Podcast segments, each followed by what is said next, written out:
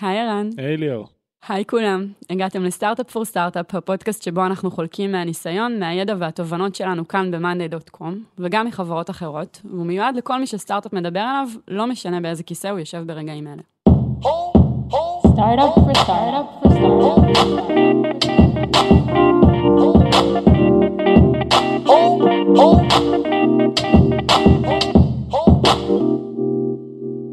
אז היום אנחנו נדבר על אחד הנושאים שמעסיקים אותנו הכי הרבה תמיד, והוא גיוס עובדים.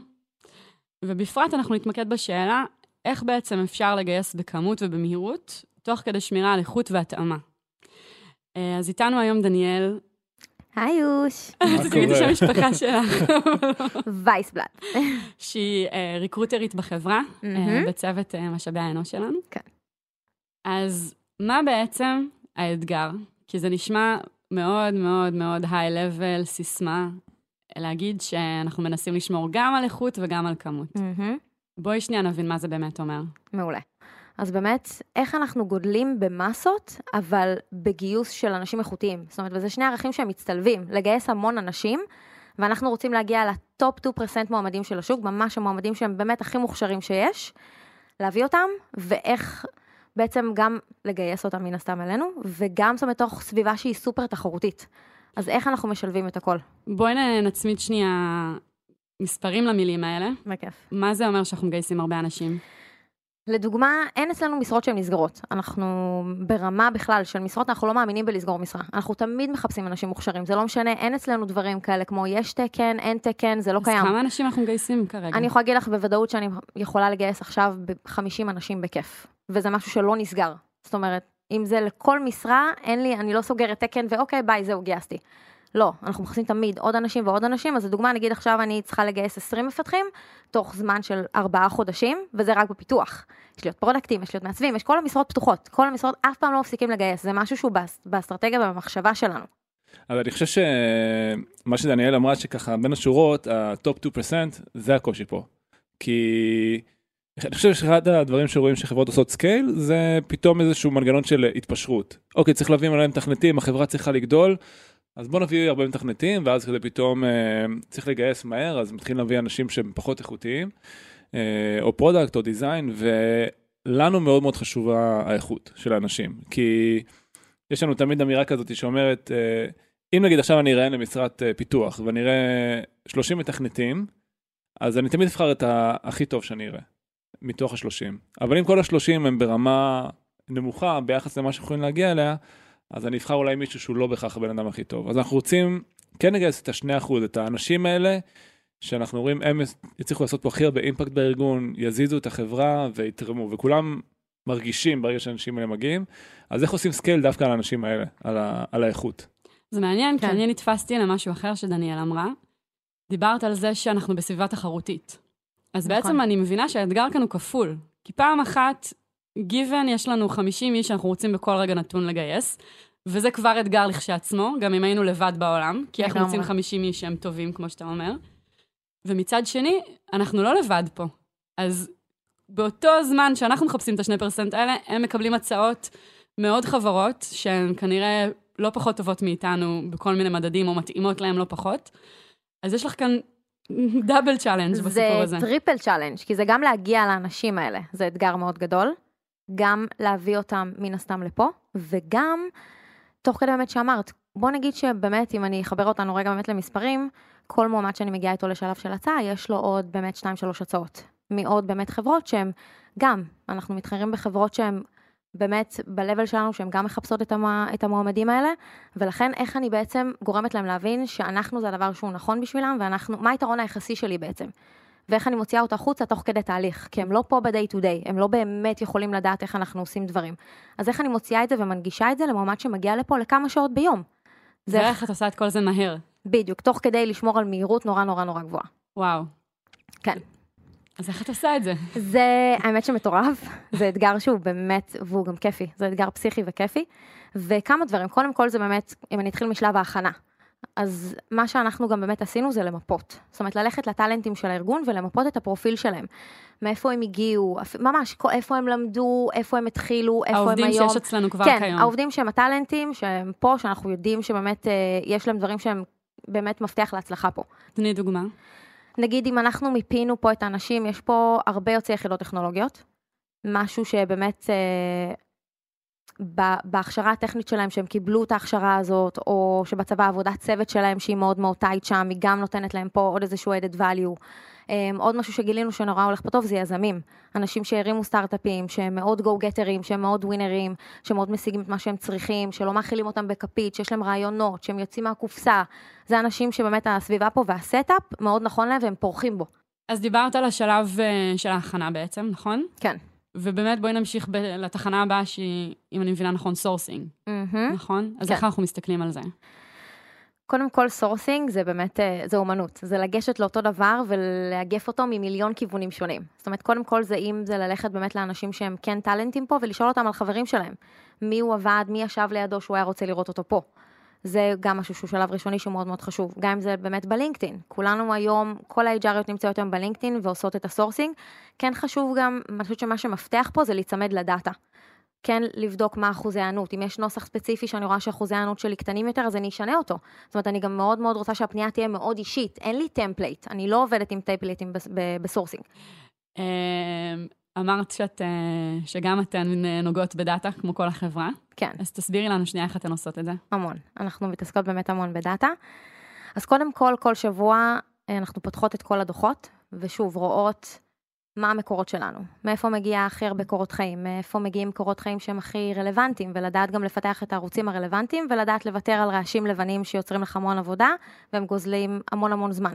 לאחר מכן זה גם לעבור על כל הפאנל, זאת אומרת לראות כמה אחוזים בכלל עברו את ה-CV סקרינינג. אולי אני רוצה טיפה להרחיב, זה נורא משתנה בתקופות. אם אני רוצה אולי פתאום לצמצם את הכמות שעוברים את ה-CV סקרינינג, את הסינון של הקורות חיים. יש תקופות שאני אומרת, אוקיי, אז אני אעבוד יותר חזק על הסינון לאחר מכן, אבל אני רוצה טיפה להרחיב, אני רוצה לראות מה יקרה. אם אני טיפה ארחיב את המסננת שלי, ואני רוצה לראות מה יקרה ברעיונות. זאת אומרת, זה מאוד מאוד משפיע, ואתה יכול לשחק עם זה, וזה נכון לשחק עם זה הרבה פעמים. כי אתה לפעמים מרגיש שאולי אני צריך לתת יותר הזדמנויות, אולי עכשיו אני צריך לתת פחות. לאחר מכן לבדוק מה אחוז האנשים שעוברים את הרעיון הטלפוני. אצלנו באמת אנחנו המגייסות עושות את הרעיונות הטלפונים. לבדוק מה אחוז מעבר. זאת אומרת, יש גם תמיד קורלציות בין האחוזים שעוברים. אז לבדוק שהאחוזים האלה יש ביניהם התאמה, וזה לא פתאום יש פערים נורא נורא גדולים. דרופ בפאנל, זאת אומרת, שאין לנו דרופ רציני בין שלה ושלה. כי מה למשל את יכולה ללמוד מדרופ בפאנל? אני יכולה ללמוד המון דברים. נגיד, אני יכולה ללמוד בשלב הבא, נגיד אם מישהו מגיע לרעיון. אני רוצה לראות את האחוזים של האנשים שעוברים את הרעיון הראשון פה. יכול להיות שפתאום אני אגלה נתון שאני הרחבתי את המסננת שלי, אני דיברתי עם הרבה יותר אנשים, הגיעו לפה גם יותר אנשים, אבל פחות עברו. זאת אומרת, לא עשיתי משהו שהוא נכון. פשוט ייצרתי עוד עבודה, ובזבזתי המון זמן. עכשיו, יכול להיות גם מקרה הפוך, יכול להיות שאני אראה קורלציה בין ההרחבה של המסננת ב-CV סקרינינג, לבין המעבר של הרעיונות הראשונים. יכול להיות פתאום מצב שהרחבתי, שזה משהו שקרה לנו, האמת די עכשיו, אנחנו בגיוס מאוד מסיבי לפיתוח, אז טיפה אמרנו, אוקיי, בוא נשחק עם זה, בוא ננסה, נרחיב טיפה את המסננת שלנו, ניתן יותר הזדמנויות. מה שקרה שפתאום באמת יותר אנשים עברו רעיון ראשון, וגם יותר אנשים עברו את הרעיון הטלפוני. זאת אומרת, עשיתי פה שינוי שהוא היה טוב. הבנתי שבתקופה עכשיו אני פותחת יותר את המסננת, אבל זה לא מייצר לי עבודה שהיא לא נכונה. זאת אומרת, האנשים האחוזים עוברים. ואז חשוב גם לראות שממשיכים לעבור, כי יכול להיות שברעיון שני הם פתאום נופלים, ואז פתאום שם יהיה דרופ. אז זה לא אומר שהבאת את האנשים הנכונים, כי בסופו של דבר הם לא עברו. שוב, באמת לראות את הקורלציה בין כל האחוזים. ואז יש לי רעיון שני. עכשיו, אני גם מאוד נכון להבין המראיינים. זאת אומרת, יש גם נתון של מי מראיין. מעניין לדעת, אצל איזה מראיין עוברים הכי הרבה אנשים. אצל איזה מראיין עוברים הכי פחות אנשים. זה נתון ששווה להסתכל עליו ולטפל בו גם, ולדעת לתת את ההכשרה, או לשחק עם זה. שלב הבא זה מי עובר גם רעיון HR. זה גם מעניין. לראות בין מי שעובר את הרעיונות הטכניים, לבין מי שעובר את הרעיון האישיותי יותר. ואז גם יש נתונים על ההצעות ועל ההייר. נגיד כמה הצעות הוצאתי, מתוכן כמה ענו לי בכן, כמה ענו לי בלא. זה נתון שהוא מאוד מלמד אותי, שאת נותנת נגיד הרבה הצעות, אבל הרוב לא עונים לך בחיוב, משהו לא נכון לאורך התהליך. נכון. משהו מאוד לא נכון. ואולי פספסת אותו בשלב מוקדם יותר. בדיוק. יכול להיות שאת יכולה לחשוב על הרבה דברים. אולי לא הייתי מהירה מספיק, אולי לא הייתי מושכת מספיק. לא הייתי עם ציפיות לה, נכון. בדיוק. אולי לא נגעתי בנקודות שחשובות לו מספיק. אולי הוא לא זיהה את הפוטנציאל נכון, זאת אומרת, יש פה המון מדדים שנכנסים שהם נורא נורא משפיעים ונורא נורא נורא חשובים. וזה עוד לפני שדיברנו על זה שגם אחרי הצעה, וגם אחרי שהאדם מתחיל לעבוד, את עוד לא יודעת אם זה בעצם היה בדיוק. גיוס מוצלח. לגמרי. אנחנו יודעים את זה לאורך הדרך. אחרי כמה זמן שעובד נמצא בחברה, את כבר יכולה לעצור ולהגיד, זה הגיוס טוב. בוא נגיד שהכוכבים שמתחילים והם כזה hit the ground running, ישר מתחילים והם רצים, אתה יכול לזהות כוכב, די מהר, אבל אני יכולה להגיד שאחרי 3 חודשים יש לך כבר סיגנל שהוא אפוי ועשוי, ואתה באמת יכול כבר להגיד אם כן או לא. אבל אנחנו גם אחרי שבועיים כבר עושים... הערכה. כן, הערכה. זאת אומרת, ה-HR בעצם נפגש עם המנהל שגייס את הבן אדם, ושואלים אותו שאלה פשוטה, would you hire this guy again? בול. אם עכשיו היה לך אפשרות, היה לך מכונת זמן לחזור שבועיים אחורה, לתת הצעה או לא לתת הצעה, אם היית עושה את אותו מהלך. ואגב, לפרמטר הזה אנחנו עושים אופטימיזציה לפאנלים. זאת אומרת, אנחנו מנסים לראות איזה צ'אנלים, אנחנו ממש מסתכלים על זה כמו מרקטינג, כמו שיווק, איזה צ'אנלים בתחילת הדרך מביאים לנו את הקונברז'ן, כאילו הכי טוב. לאנשים שאומרים כן על התשובה. would hire again. כן. וגילינו דברים מדהימים. זאת אומרת, אני חושב שפתאום אתה רואה שהצ'אנל מבחינת כמות הכי גדולה שאתה מקבל, הוא אנשים שפונים לחברה. זאת אומרת, שולחים לנו אימייל, פונים דרך האתר, מבחינת קוונטיטי. מה שנקרא דיירקט. כן. נכון. אבל דווקא משם, הצ'אנל הזה, אם אתה מסתכל על כל הפאנל, זאת אומרת, כמה עברו את הסינון, כמה הגיעו, וכמה עשינו סקסספול הייר, אחוזים מאוד מאוד מאוד נמוכים. ולדוגמת צ'אנל אחר, שהוא חבר מביא חבר, שאנשים כבר ממליצים לאנשים אחרים שמכירים את הקלצ'ר פה ומבינים מה מתאים פה לאנשים וכולי, יש מעט מאוד מבחינת כמות, אבל האחוז שבעצם עובר את כל הפאנל ומגיע הוא הרבה יותר גבוה. אז זה גם נותן לך המון אינדיקציה לאיפה לעשות סקייל, על איזה צ'אנל, וגם אחד הדברים ששונים פה מאשר נגיד מרקטינג, זה שפה בני אדם צריכים להיות בתהליך. אז זה לא שאתה סתם יכול לעשות סקייל ולבוא לכל הצ'אנלים, כי אתה רוצה גם אופטימליות של הזמן שאנשים משקיעים בעצם בתוך התהליך הזה. ערן. כן. ליאור, בספונטניות. נתקלתי בך ככה במסדרון, וחשבתי שהיום נקדים את פינתנו, זה לא תמיד היה ככה. אז דניאל מתארת כאן תהליך מאוד מוסדר, מושתת על הרבה דאטה והרבה אופטימיזציות, אבל אני משערת שזה לא תמיד היה ככה. כן, גם כל התהליך, אבל אני חושב שספציפית השלב של הרעיון הפרונטלי, זה משהו שנאבקנו איתו הרבה זמן, ואני אישית זה ממש הציק לי, כי ראיינתי להמון תפקידים, גם לפיתוח וגם לפרודקט וגם לדיזיין, ובאמת המון המון תפקידים בחברה, והייתה תקופה מאוד מאוד ארוכה, שאני זוכר שהייתי נכנס לראיון עם מישהו, וקיבלתי דווקא איזה שקורות חיים, ואז הייתה לי שעה בלוז, והבן אדם פשוט במשך שעה סיפר לי מה הוא עשה בחיים. בחיים. שאלתי איפה להתחיל, בצבא או בעבודה הראשונה שלי, והם מספר, הייתי יוצא מהרעיונות האלה מוטש, כי אני זוכר שהייתי יוצא, וגם, א', במהלך הרעיון, לא נעים להגיד, אבל המחשבה שלי נדדה ל1,000 מקומות אחרים, כאילו, הבאתי את הבן אדם, אבל יותר גרוע מזה, הרגשתי שכאילו, שבאו לשאול אותי אחר כך איך הרעיון, אין לך מושג. לא יודע. כאילו, הייתי מסתמך על אינטואיציות. נראה לי בסדר, נראה לי אחלה, הוא עושה שם דברים טובים, הייתי שואל אותו כל מיני שאלות, אבל זה, הרגשתי שכאילו אין סיגנל. אין סיגנל מהבן אדם. גם שאתה מאוד ריאקטיבי זה נשמע. כאילו בסוף הבן אדם מספר סיפור בצורה מסוימת, אז אתה עונה לו בצורה אחת, ומישהו יספר אותו אחרת. כאילו אתה לא באת מוכן. ואני לא חושב שאני מיוחד, אני חושב שהרבה אנשים מראיינים בצורה הזאת, של אוקיי, בוא תספר לי על עצמך. הכי קל. וזה כל כך לא נכון. כאילו אתה מקבל כל כך מעט סיגנל, ואתה לא יודע להחליט. גם איך עושים על זה בנצ'מארק. ואני אגיד לך את הכי גרוע. כאילו, ואז, נגיד קיבלנו את הבן אדם, ואז יום הראשון, שהוא מגיע לעבודה, אחרי 3 שעות, אתה יודע עליו הכל. לא הכל, הגזמתי, אבל אתה מקבל כל כך הרבה אינדיקציות. אם זה מפתח, אז כמה הוא נכנס סביבה, וכמה הוא מתקין, וכמה הוא מבין, ואיך הוא שואל שאלות. ואז אתה אומר, רגע, כבר בילינו אותו 3 שעות ברעיונות. לא יכולנו לקבל את אותה עוצמה של סיגנל, כאילו, מהרעיון, ולא כאילו אחרי שהתחלנו בן אדם, וחתמנו אותו על חוזה וכו'. אז עשינו פה שינוי מטורף באיך שאנחנו מראיינים אנשים. אני חושב שהדבר הכי משמעותי הוא ככה דוגמת הרעיון שאנחנו עושים לאנשי פרודקט בחברה. אז אנחנו באים ואנחנו מציגים את עצמנו, אני מציג נגיד את עצמי אם אני מראיין, ואז אנחנו שואלים את הבן אדם, בוא תספר לי ב2 משפטים על עצמך. היי לבל, אוקיי? הרעיון הוא בכלל לא על הקטע של מה הבן אדם בעצם עשה בעבר. זה חלק מאוד מאוד קטן מהרעיון. אני אפילו אומר להם, תן לי 2 משפטים על עצמך, ואז נתחיל ברעיון, בשביל לייצר איזשהו מקום כזה של, זה לא הרעיון.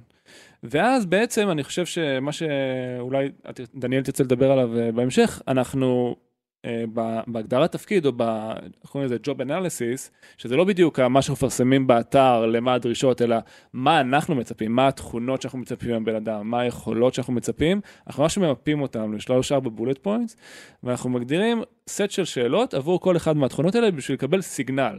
זה גם שאלות שאתה צריך לקבל סיגנל על כל אחד מהתכונות האלה. תן דוגמה לשאלה.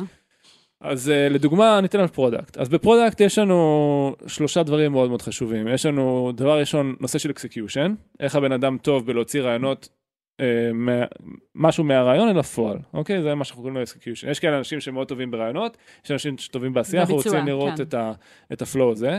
דבר שני, יש מה שנקרא לו Product Sense, כמה בן אדם יש לו אמפתיה, כמה הוא מבין יוזרים וכולי. והדבר השלישי שאנחנו רוצים זה יכולת אנליטיות וניווט בין טרייד-אופים. אז זה 3 דברים מאוד מאוד חשובים שאנחנו ממיינים בפרודקט. אז אמרנו, אוקיי, בואו עבור כל אחד מהיכולות האלה, נגדיר רעיון שבודק ספציפית את הדברים האלה. אז לדוגמה, באחד השאלות שאנחנו שואלים בפרודקט, אז אנחנו נותנים איזשהו מצב של טרייד-אוף בתוך האפליקציה, ורואים אחד בן אדם שאין תשובה, אין שחור ולבן, הוא לא יכול להגיד לי 42. כן, אין נכון או לא נכון. אין נכון ולא נכון, אין לי גם לי תשובה, אבל אני רוצה לראות איך הוא חושב.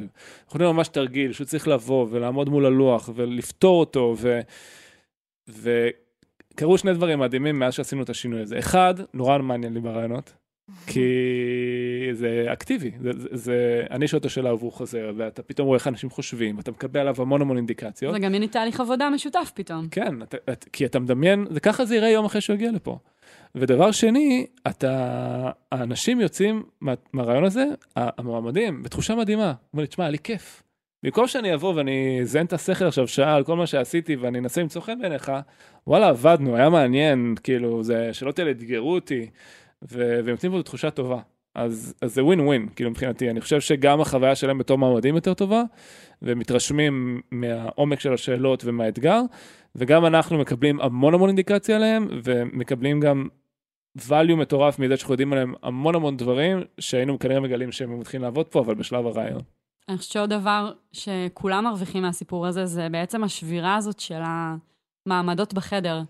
כל כך הרבה מאמרים נכתבו וטיפים נותנים לאנשים שיוצאים לרעיון, ואומרים להם, תהיה אתה ותהיה כמו עצמך, ואז אתה נכנס לחדר לרעיון עבודה, ואיך תהיה עצמך כשיושב מישהו מולך, הוא שואל שאלות, אתה נותן תשובות, וגזר הדין ניתן בסוף התהליך, ופתאום אתה מתאר עכשיו תהליך שהוא הרבה יותר דינמי, מטשטש שנייה את החוויה הזאת של אני באיזה מבחן בחדר, אני חושבת שזה באמת יכול, כאילו אי אפשר להתכונן לזה לטוב ולרע, מה שנקרא. כן, אבל נגיד לך יותר מזה, אני חושב שעוד אלמנט, עכשיו שאני חושב על זה שהוא מאוד חשוב בדבר הזה, זה שהרעיון הוא בעצם חוזר לעצמו. ואז יש לך בנצ'מרק מול אנשים. אתה ממש יכול לשים את האנשים על ספקטרום, במקום שכל רעיון יהיה רנדומלי בעצם מחדש, זה שאתה יכול בעצם לשאול אותם שאלות ולקבל אינדיקציה, אתה יכול להשוות בין האנשים, ואני חושב שזה אחד הדברים הכי חשובים שעושים ב-HR, ובכל תהליך הרעיונות שלנו. ואז זה מאפשר גם לכם, לכל מי שמעורב בתהליך בעצם, לקבל החלטות יותר מושכלות, ופחות, כמו שתיארת קודם, על בסיס האינטואיציה שלי. בדיוק, על בסיס תחושות בטן. כן. אני חושבת שבכלל משהו מאוד חשוב, לפי דעתי, שהבנתי פה, זה שבאמת התהליך גיוס ייצג את כל התרבות, לאורך כל הדרך. זאת אומרת, אם אצלנו באמת הקלצ'ר, זה בדיוק הערכים של המוצר, וזה בדיוק צריך להיות התהליך גיוס, עם אותם ערכים. אבל זה ממש נגזר מהווליוס שלנו, זאת אומרת, אנחנו ממש הגדרנו ווליוס לגיוס. בדיוק. אמרתי שהווליוס של הארגון זה הווליוס של התהליך, זה יוצא החוצה. זה גם היתרון היחסי שלי. מבחינת שאני מתחרה עם חברות אחרות, זה היתרון שלי, הקלצ'ר. זה מה שאני רוצה להוציא החוצה. אני חושב שספציפית בגיוס הגדרנו, תשלימי אותי עם מה שפספסתי, אבל אחד זה ספיד, כערך, בתהליך, והשני זה exceptional experience, כאילו איך אנחנו גורמים לכל השלבים בתהליך, גם לסינון, גם להגיד כן, גם להגיד לא, גם הרעיון עצמו, איך מייצרים חוויה שהיא נעימה. נכון, שהיא מכבדת, שהיא, כן. כן, גם את זה אנחנו מדדים אגב. נכון. גם את זה אנחנו מודדים, ובאמת נורא חשוב שאנשים שמגיעים לפה, שקודם כל, כל בן אדם אצלנו מקבל תשובה, והוא מקבל יחס. נורא חשוב לנו החוויה של האנשים שמגיעים לפה. אנחנו באמת מאוד רוצות שכל בן אדם שיצא מפה, גם אם הוא לא עבר, שהוא ירצה לעבוד פה. זאת אומרת, זה מאוד הצלחה של תהליך שהוא נכון. וגם שאנחנו אומרות לא, יש לנו סיבה, אנחנו כן נותנות להם פידבק, אנחנו אף פעם לא מתקשרות ואומרות, טוב, אז כנראה שנמשיך עם מועמדים אחרים. לא, אני רוצה לתת לו את הפידבק, אני רוצה שהוא ילמד הלאה. זאת אומרת, זה חלק גם מאוד מהתרבות שלנו, לדעת לקבל פידבקים, לדעת לחתור לפידבקים, לחתור למגע, לחתור לפידבקים. אם זה נגיד, אני אקח דוגמה ברעיונות HR, תמיד אני מתחילה רעיון HR בפידבק, בוא תספר לי על התהליך, מה היה פחות טוב בתהליך. אני ישר יוצרת סיטואציה שהיא בגובה העיניים, כי כמו שאני בוחנת, גם אתה בוחן. אם הגעת לשלב הזה, אתה... בוא נגיד שאתה הגעת לשלב הזה בחברות גם אחרות, זאת אומרת, מגיעים לשלב הזה אנשים שהם באמת הטופ. אז אני רוצה לדעת ממך, א' כל הדאטה שלי, מה אני יכולה לשפר בתהליך, כי אני תמיד חותרת לזה, ודרך אגב, תהליכים תמיד צריך לרענן, אין סוס שהוא מנצח לאורך זמן, כי מה שנכון היום לארגון, יכול להיות שלא יהיה נכון עוד חודש, עוד חצי שנה, תמיד צריך לרענן את הדברים, ומעבר זה ליצור שיח שהוא שוב בגובה העיניים, והוא הדדי. אני רוצה לשמוע ממך מה היה פחות טוב, מה פחות הלך לך, ומשם אני אתחיל קודם כל את התהליך. זה מייצר שיחה שהיא מאוד מאוד הדדית, והיא נכונה לסט-אפ של הרעיון, ובכלל לסט-אפ של כל התרבות שלנו, שהכל פה מאוד בגובה העיניים ושטוח. יש עוד ערכים? אמרנו ספיד, אמרנו את ה... כן, מהירות שדרך אגב, גם את זה אנחנו מודדים בדאטה. יש לנו בורד שנקרא במערכת HR Data. כל hire, כל בן אדם, אנחנו רושמים את ה-time to hire, apply to hire, זאת אומרת כמה זמן, time to hire זה אומר בעצם, נגיד אם גייסתי מפתח, כמה זמן מהמפתח האחרון שגייסתי, תוך כמה זמן מצאתי מישהו. זאת אומרת, יש לי גם צפי. אני עכשיו יודעת שאם אני מחפשת מפתחים, אני יודעת להגיד לך על סמך דאטה, כמה זמן ייקח לי, כמה זמן ייקח לי לגייס את המפתח הבא. אני יודעת להגיד, אוקיי, אני תוך חודש יכולה לגייס שני מפתחים, או זרקתי מספר שהוא דווקא רחוק מאיתנו, תוך שבוע, כן? אבל ברמות האלה. או שאני יודעת גם להגיד כמה אנשים אני אצטרך לראות כדי לעשות hire הבא. עכשיו, המטרה היא... במאיזה ערוצים גם. במאיזה ערוצים. שהמטרה היא לצמצם מן הסתם את המספר האנשים שאנחנו רואים בכל hire ל-hire. אבל זה גם בורד שמאוד משמש אותנו. כן, ומצד שני, שוב, אי אפשר לצמצם יותר מדי. אני זוכרת תקופה שישבתי קרוב אלייך, והייתה איזושהי משרה שבמשך 3 חודשים, לדעתי, לא הצלחתן להייש אליה. איך מתמודדים עם זה? איך בסוף מפצחים דבר כזה? של משרה שקשה להייש אותה? כן. אז... כל פעם שיש, א' כל תמיד אנחנו רוצים לשים לב שאין פה איזשהו אלמנט שנכנס של התפשרות. זאת אומרת שאם לא מצאנו את הבן אדם הנכון, אנחנו כן רוצים למצוא את הבן אדם הנכון. זאת אומרת, גם אם היעד שלנו לגייס 20 מפתחים, אנחנו נעדיף לגייס 15, אבל באיכות שאנחנו רוצים שהם יהיו. אז זה קודם כל מה שמנחה אותנו תמיד. גם דרך אגב, אי הצלחה, אי גיוס, זה גם הצלחה. גם צריך למדוד את זה כהצלחות. תסבירי. גם בן אדם שנגיד לא עבר רעיון HR, זה גם הצלחה, כי אני מבחינתי הגנתי על מה שקורה פה. זה גם צריך להיות הצלחה. אני אהב על זה שדניאל פוסלת. באמת, זה מייצר לי כזה ביטחון, שיש לנו את המסננת הזאת, שזה... אנחנו השאר, אנחנו הגייט, כאילו ככה אני רואה את זה.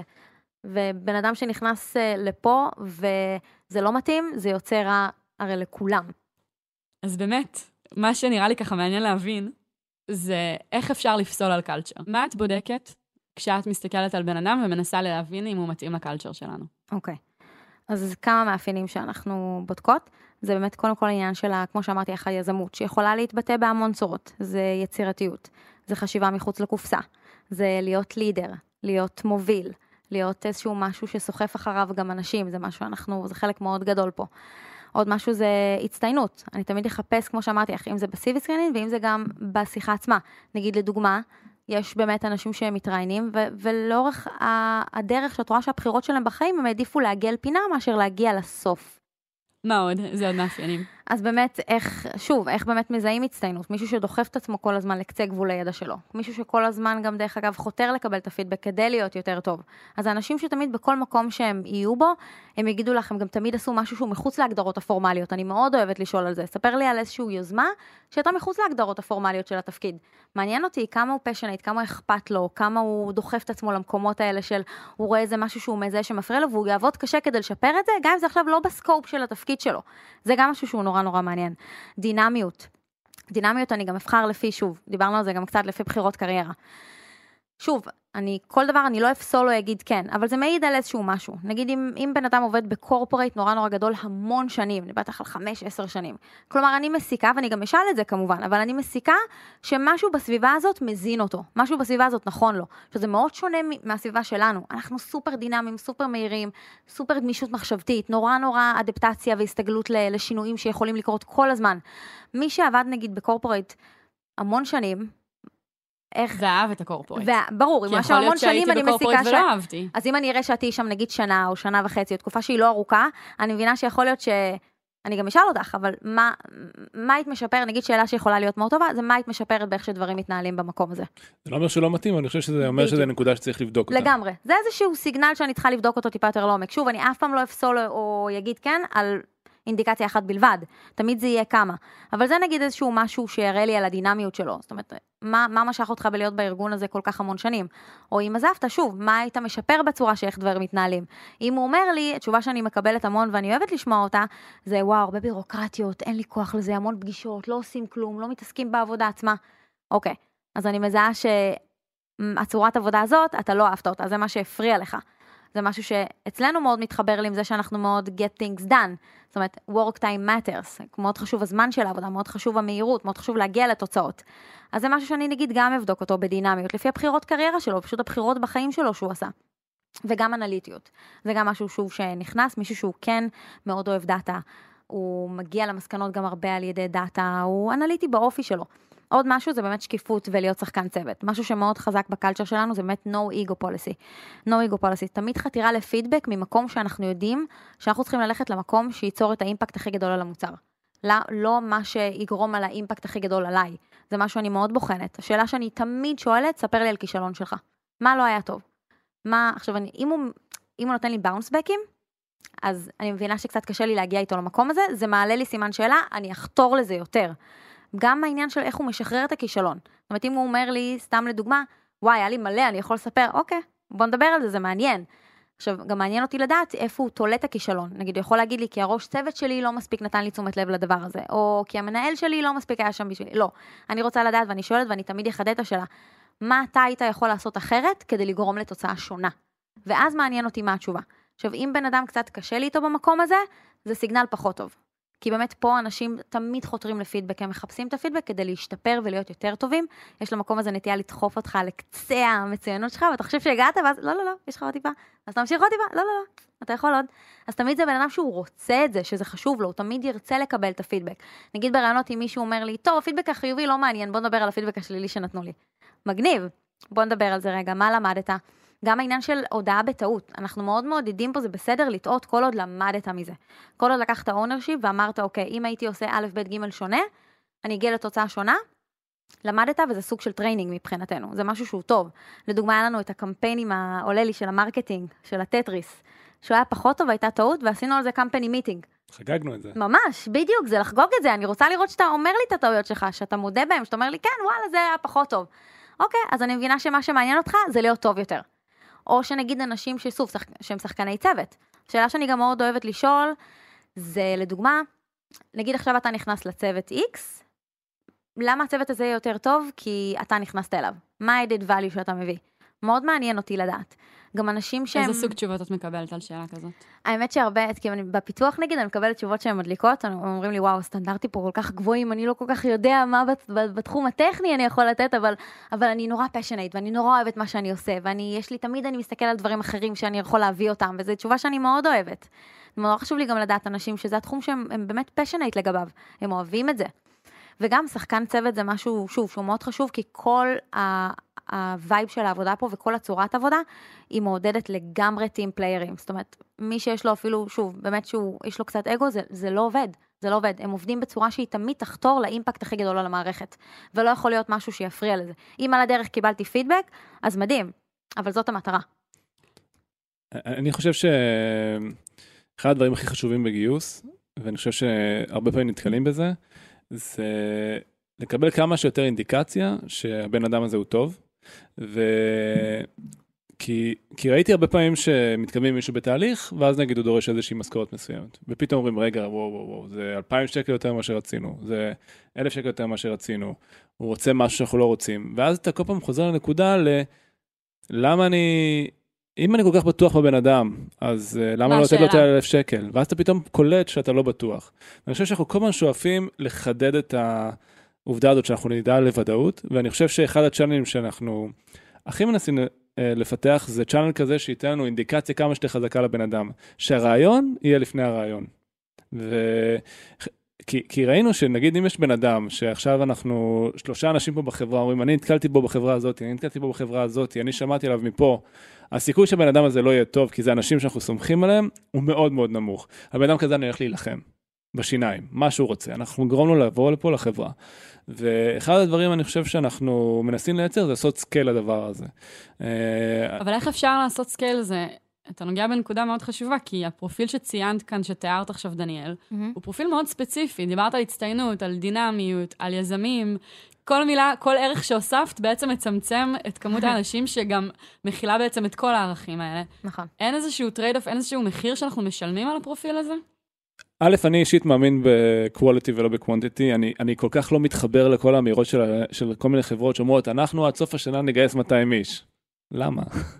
כאילו, תגייס 100 אנשים מעולים, אז זה יד מפגר זה, זה כאילו, זה optimize for the wrong thing לגמרי. אני ממש מאמין באיכות. כן, אבל איכות, זה, אתה יודע, אתה אומר איכות, כאילו כולנו מסכימים מה זה איכות. כל אחד יכול לחשוב שאיכות זה משהו אחר. זה לא אבסולוטי. נכון. ומרכיבי התרבות שלנו, כמו שכרגע תיארנו אותם, הם מאוד ספציפיים. נכון. ואני שאלת אותך באמת, אם לאורך השנים לא זיהית באיזשהם קומות שיש מחיר לזה, שיש אנשים שהיית רוצה להיות מסוגל לקלוט, אבל בגלל שזאת התרבות... ברור, כן, ברור שיש מחיר. תראי, בסוף אין דבר כזה טוב או לא טוב. יש טוב לך, לחברה שלכם או לחברה שלנו, יש טוב לחברה. אז אחד הדברים שרואים כאילו אנשים שממליצים מהחברה, אז הם ספגו את הקלצ'ר, הם יודעים מה עובד ומי יתאים ומי לא יתאים, אז הם יודעים להצביע על אנשים מהעבר שלהם, שהם יגידו, אוקיי, הבן אדם הזה הוא מתאים. אבל אנחנו, מעבר לזה, אנחנו ממש מנסים לבנות דאטאבייס כזה, של אנחנו שואלים, אני שואל חברים, ואנשים שעבדו במקום עבודה שלהם, כל עובד חדש שמגיע לפה, נגיד עכשיו הוא עובד בחברה X, בשבוע הראשון שהוא יקלט פה לחברה, אנחנו נשאל אותו, תגיד, מי הכי תותחים ב-X? מי אתה יכול להמליץ? מי כדאי לנו לגשת אליו? ואנחנו מנסים למפות, לבנות כזה דאטאבייס, שברגע שיש לבן אדם 3 הצבעות שונות, ממקורות שונים, נגיד מעובד שעבד איתו, ממישהו ששמע עליו וכו', אנחנו אומרים, אוקיי, הבן אדם הזה, יש שם משהו. יש שם משהו, בוא נלחם עליו. אני עכשיו מוכן שחצי יום מגייסת, אנסה להביא אותו לפה, כי אני יודע שה-ROI לדבר הזה יהיה מאוד מאוד גבוה, בניגוד לסתם מישהו רנדומלי שבעצם מגיע לאתר. אז אני חושב שאנחנו, ואז שמגיע בן אדם כזה, והיו פה כמה אנשים כאלה, שאני ידעתי, לפני שהם הגיעו פה למשרד, שהם הולכים לעבוד פה. כי הגיע אליי כל כך הרבה סיגנלים מאנשים טובים, זה הופך את כל התהליך לשונה לגמרי. אתה נלחם עבור הבן אדם, אתה רוצה שיבוא לעבוד פה, ואני באידיאל הייתי רוצה שכמה שיותר מהאנשים שמגיעים לפה לרעיונות יהיו כאלה. שאנחנו יודעים שאנחנו רוצים שהם יהיו פה. אז אנחנו בונים את הדבר הזה, כדי שיהיה לנו דאטאבייס כמה שיותר רחב לתוך הדבר הזה, ונדע להצביע על אנשים שאנחנו רוצים שיצרפו פה לחברה. כי הטובים לא יחפשו עבודה, בדרך כלל. לא. דניאל, את מדמיינת עולם בעתיד הקרוב שבו אין יותר קורות חיים? כי התהליך שכרגע איראן תיאר, בעצם מייתר את הקורות חיים. הלוואי. מבחינתי, הלוואי, לקבל, מבחינתי זה מנקה לי המון רעש לבן, להביא לפה בן אדם שכבר יש לי עליו סיגנלים מאוד חזקים, ואני יכולה ישר כבר להבין עליו הרבה לפני שהוא מגיע, זה מעולה. אני חושבת שזה הדבר הכי טוב שיש. אבל איך זה מסתדר עם דייברסיטי? שזאת מילה ששומעים הרבה לאחרונה בכל מקום. על פניו, הדרך שבה אנחנו כרגע מתארים שאנחנו פועלים, מייצרת איזושהי קבוצת איכות מאוד מאוד סגורה, שמי שלא בקליקה, מה שנקרא, לעולם לא יגיע לכאן. אני חושב שתמיד יהיה את הצ'אנל הזה של קורות חיים, והוא חשוב, ובסוף שאתה מנסה לעשות סקייל, אתה צריך לעבוד עם כמה צ'אנלים, כמו שאתה עושה את זה בשיווק, זה פשוט סוגים שונים של פאנלים, חייבים להבין את זה. כאילו אי אפשר להסתכל על כל הפאנלים האלה כמקשה אחת, צריך כל פאנל להסתכל עליו בצורה אחרת, עם פילטרים שונים, עם הבנה של מה אמור ליפול בכל אחד מהשלבים של הפאנל, ואני חושב, תראי, כמה מהאנשים הכי טובים פה בחברה הגיעו בלי ניסיון, מישר מאוניברסיטה, או ישר מהצבא, והם סופרסטרים היום, סופרסטרים. אז אני רוצה עוד כאלה. זה לא שאנחנו מחפשים רק את האנשים שיודעים כבר שהם טובים, חייבים לייצר כאילו דייברסיטי בתוך הדבר הזה. אני חושב שהחוכמה היא להסתכל על כל צ'אנל בנפרד, ולהתנהג איתו אחרת, ולדעת איך לעבוד איתו.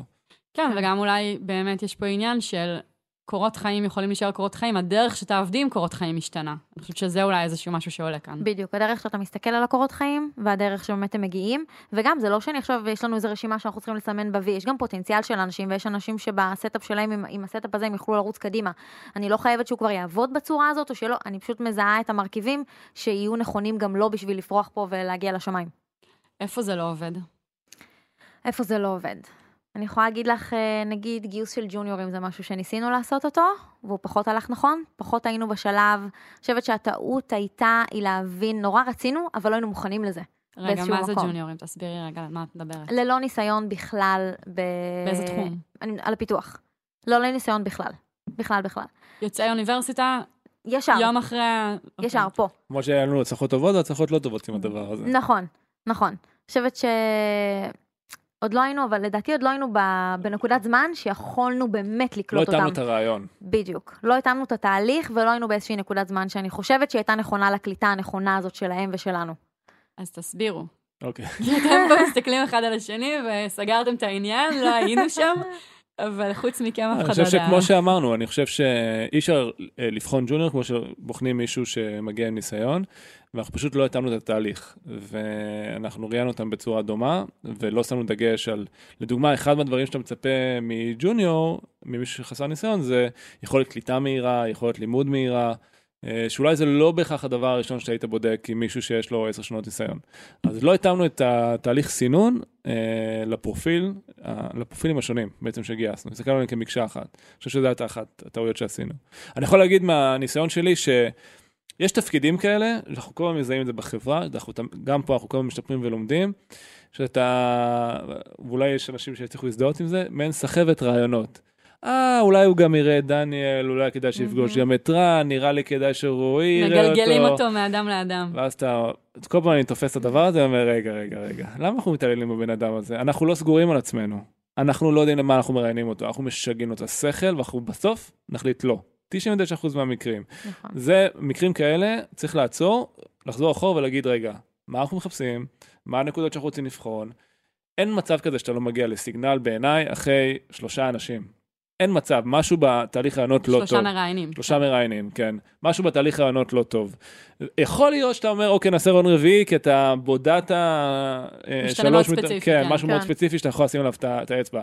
אבל כל פעם שאני מרגיש שבחברה, שאנחנו פותחים נגד משרה חדשה, עושים משהו חדש, ואנחנו מגלים מישהו מיד ליד, לא טוב. אנחנו לא בכיוון.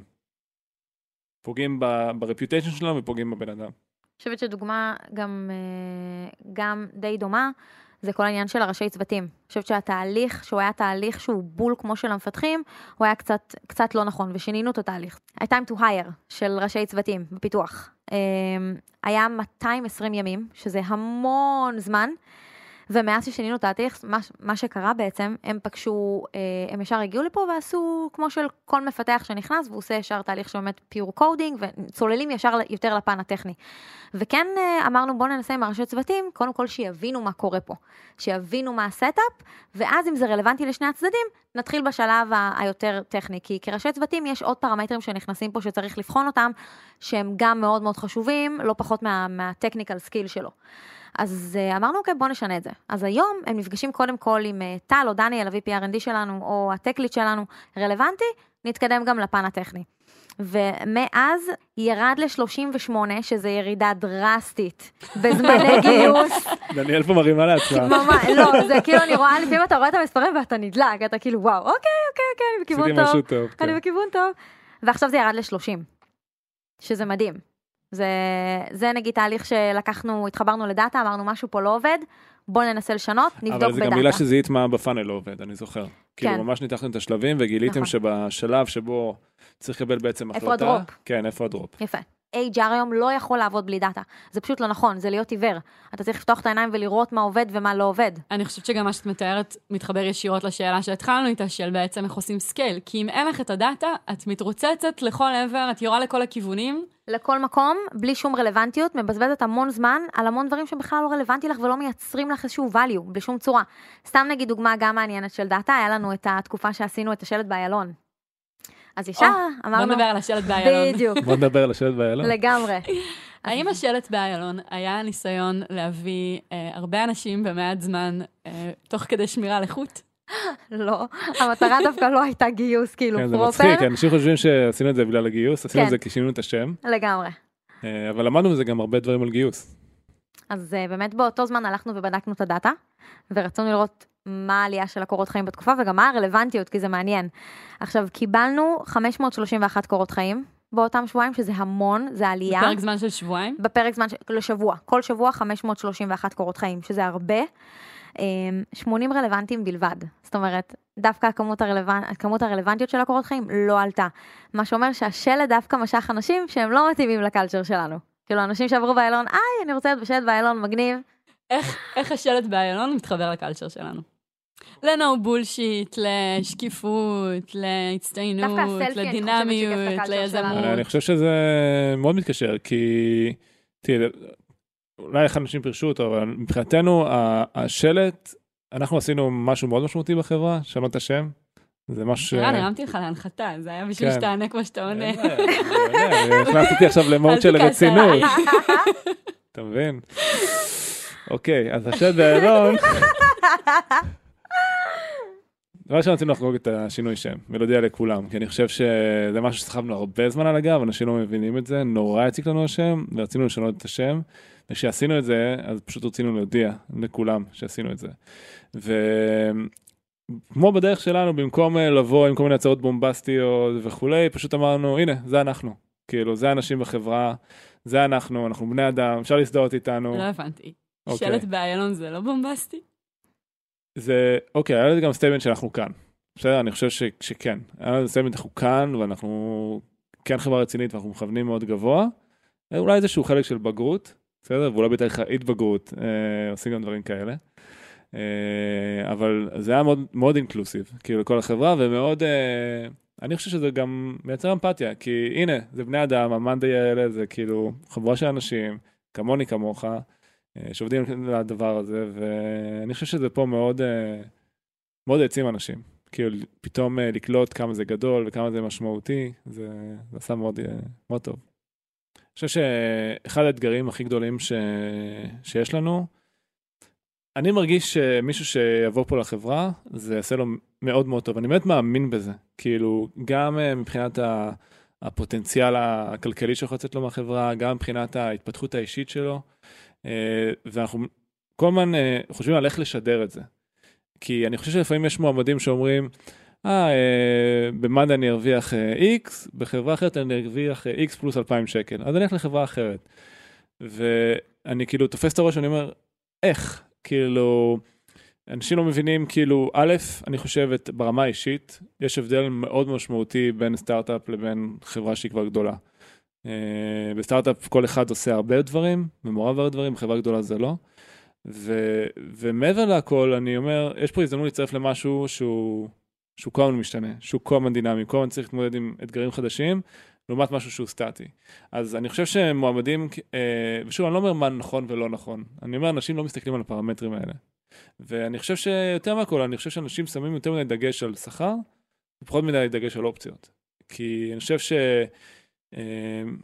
האופציות יש להם פוטנציאל עצום, בטח בחברות שצומחות, כמונו, כמו סטארט-אפים אחרים, ואני חושב שאיש שעסקה על זה כמו אפלס טו אפלס, כאילו יש לזה המון המון משמעות. אני חושבת שזה דור, אנחנו דור שפחות יודע לתכנן, לא רק בהיבטים של קריירה, גם אתה יודע, מסתכלים על רכישת דירות, על עכשיו חיסכון לפנסיה, יש איזושהי מגמה כללית כזאת, שאנשים מסתכלים על מה יוצא להם עכשיו, כאן ועכשיו, ואיך הם ממקסמים את הערך המיידי, ואיזושהי הבטחה ל3-4 שנים הבאות, אם תסתכל על נתוני,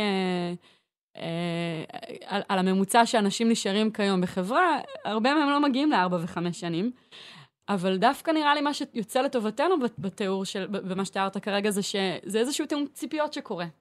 מה שאהבתי במה שתיארת קודם, דניאל, זה זה סוג של, שהתהליך שאתן עושות הוא כבר נותן לאנשים חוויה מאוד אותנטית של הטוב ולרע, זה מי שאנחנו. בדיוק. ובאמת, עוד פעם, כשתיארת את כל הדברים האלה, דינמיות זה לא לכל אחד. אני יכולה לדמיין אנשים סביבי שרוצים לקום בבוקר, ולא בא להם להזיז את העולם בקצב שאתה רוצה להזיז את העולם. אולי בא להם פעם בשנה להתנדב, וזה ההזזה שלהם, של המשוואה. וזה טוב, כאילו יש מקום לכולנו. אני באמת פשוט חושבת שהתהליך תיאום ציפיות הזה חוסך לכולם אחר כך הרבה אכזבות. לגמרי. גם כשהתהליך באמת תואם את הערכים, ולאורך כל הדרך המועמד רואה את הערכים האלה, ומבין מה זה, איך, גם התהליך מראה לו איך זה לעבוד במנדי, הוא מבין את זה לבד, וזה גם עוד חלק בסינון, שאתה רואה איך הוא מגיב לזה.